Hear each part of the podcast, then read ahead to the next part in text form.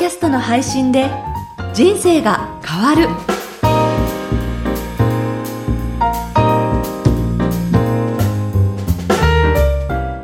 小林まどかです。ポッドキャストの配信で人生が変わる。この番組では自分のポッドキャスト番組を持って配信する人のためにポッドキャストの魅力や具体的な配信方法など毎回一つのテーマに絞ってご紹介しています。株式会社コエラボ代表取締役岡田正宏さんです。岡田さん今回もよろしくお願いします。よろしくお願いします。さあ早速ですが今回のテーマなんですが何でしょうか？今回は他メディアとの連携についてお話したいと思います。はいあの、ポッドキャストだけやってればリスナーが増えるっていうふうに思われてる方も中にはいらっしゃるかもしれないんですけど、決してやっぱりそういったことではなくてええ、いろんなメディアでやっぱり告知とか報告していただく必要は出てくるかなと思いますね。そうですよね。あの、ランキングっていうものはありますけれど、その上位に入るにも、まず、まずは聞いてもらわなければ、そのランキングにすら入りませんもんね。そうなんですよね。なので最初のうちは、こまめにいろいろなメディアを使いながら告知をしていくことが大切かなというふうに思っています。えそのメディアというのは例えばどういうものですか、はい、例えばですね、ご自身で Facebook やっている方だと、まあ Facebook で告知することによって、自分と繋がっているお友達何人かいらっしゃると思うので、ええそうするとまずはそういった方から伝わって、で、その方が聞いていただく。で、Facebook のいいところは、いいねを押してくれたその人の友達にも伝わることができるんですね。そうですね。はい。なので、まずは Facebook で発信したよということをお伝えすれば、そこから広がりを見せてくることになるかと思います。はい。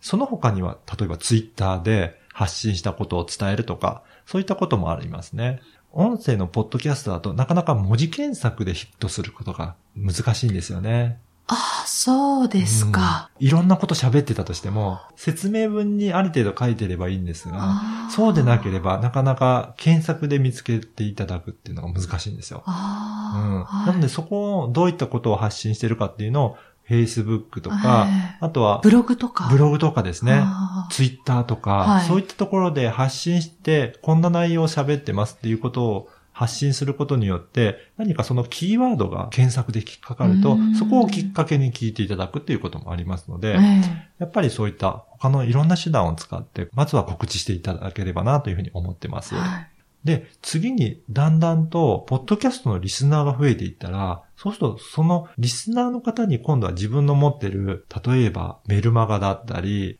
LINE アートだったり、そういったうん他のところにもつなげていくっていうことも告知をしていっていただきたいんですよね。そうすると、自分の番組をきっかけに集まった人たちのコミュニティをそこで作るっていう感じですか？そうですね。例えばメルマガに登録していただくと、自分が今度セミナーやりますよって言った時には、そこのメルマガでお知らせすると、メルマガから申し込んでいただけるとか、ええそういったことのきっかけにもなりますので、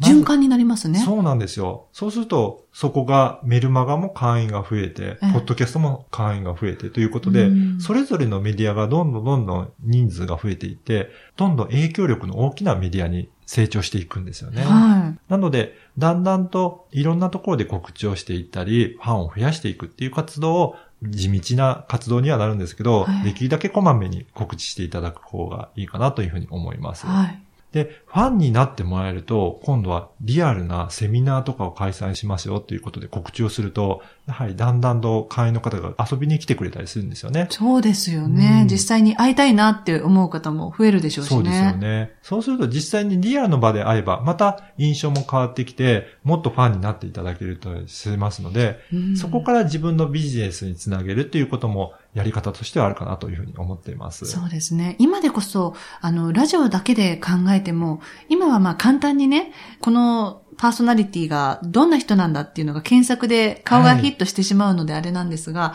基本ラジオってこれまでは、この声の人ってどんな人なんだろうっていう、もう想像が膨らんで、そうですね。自分の好きな相手像を作り上げてこう聞くようなメディアだったじゃないですか。はい。だからそれを踏まえて考えると、ポッドキャストも音声だけで伝えるっていう風なところで考えると、あ、この人の声素敵だなとか、話し方が綺麗だな、ちょっと直接ぜひ会ってみたいなっていうファンがはいできることもあり得ますからね。はいありますね。ええはい。そうやってビジネスにつなげていくっていうこともありますので、はいぜひそういった形で、ポッドキャストを活用していただければなと思います。はい、えー今回はですね、他メディアとの連携についてお伝えしました。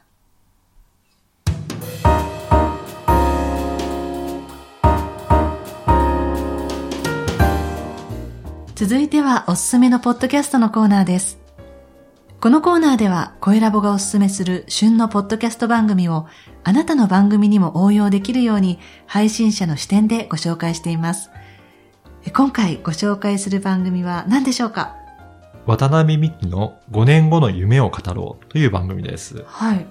この番組は日本放送でラジオ番組として配信しているものをポッドキャストでも配信されていますえね。え世界中の人々を笑顔で満たすことということを大きな夢として掲げている渡辺美樹さんが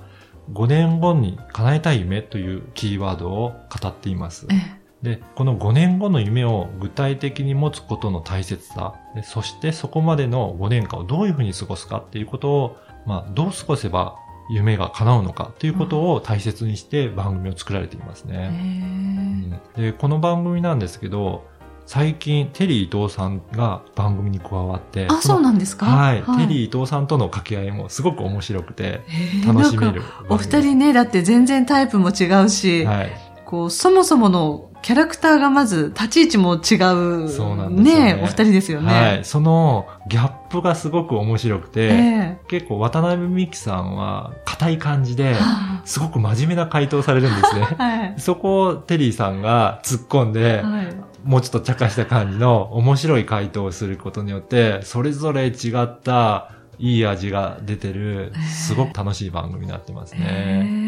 で、ゲストの方もたまに出演されていて、はいで、その方の夢をお互い聞きながら、じゃあ5年後どういうふうになっていきたいかということを語っているので、まあ、将来こういうことをやっていきたいというような夢を語る番組ですねえ。はい。で、このように配信者の視点からちょっとこのポッドキャストを解説させていただきますと、政治家の方など、まあ、自分の思いや考えを、まあ、そのまま伝える場合には、肉声がとても伝わりやすいかなと思うんですよね。えやっぱりその方がどういった熱い思いでその夢を語っているのかっていうのは声を聞くとなんかだんだん伝わってくると思うんですよ。なのでそういった熱い思いのある方、それを伝えていきたいという方には、まあ、肉声で伝えるようなこういったポッドキャストの番組はすごく良いメディアじゃないかなというふうに思っています。えそうですね。声って嘘つけないですからね。そうですよね。で、またあの、ラジオのある意味怖いところですけれど、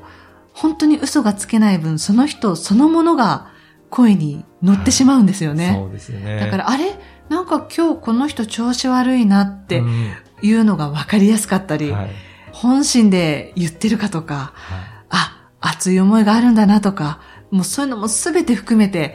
声っていうのはもう隠せないものですからね。そうですよね。なんか人間って感じ取って分かってしまうんですよね。えやっぱりそのあたりが文章だと綺麗に編集してはい、そのように語っていることもあると思うんですけど、声で載せると、まあその分嘘をつけないえ。そうなんです。その人柄が伝わっていくっていうことですね。あと、とっさの一言で、本当にその人の本音がポロッと出るなんていうこともありますしね。ありますね。逆に怖いですけどね。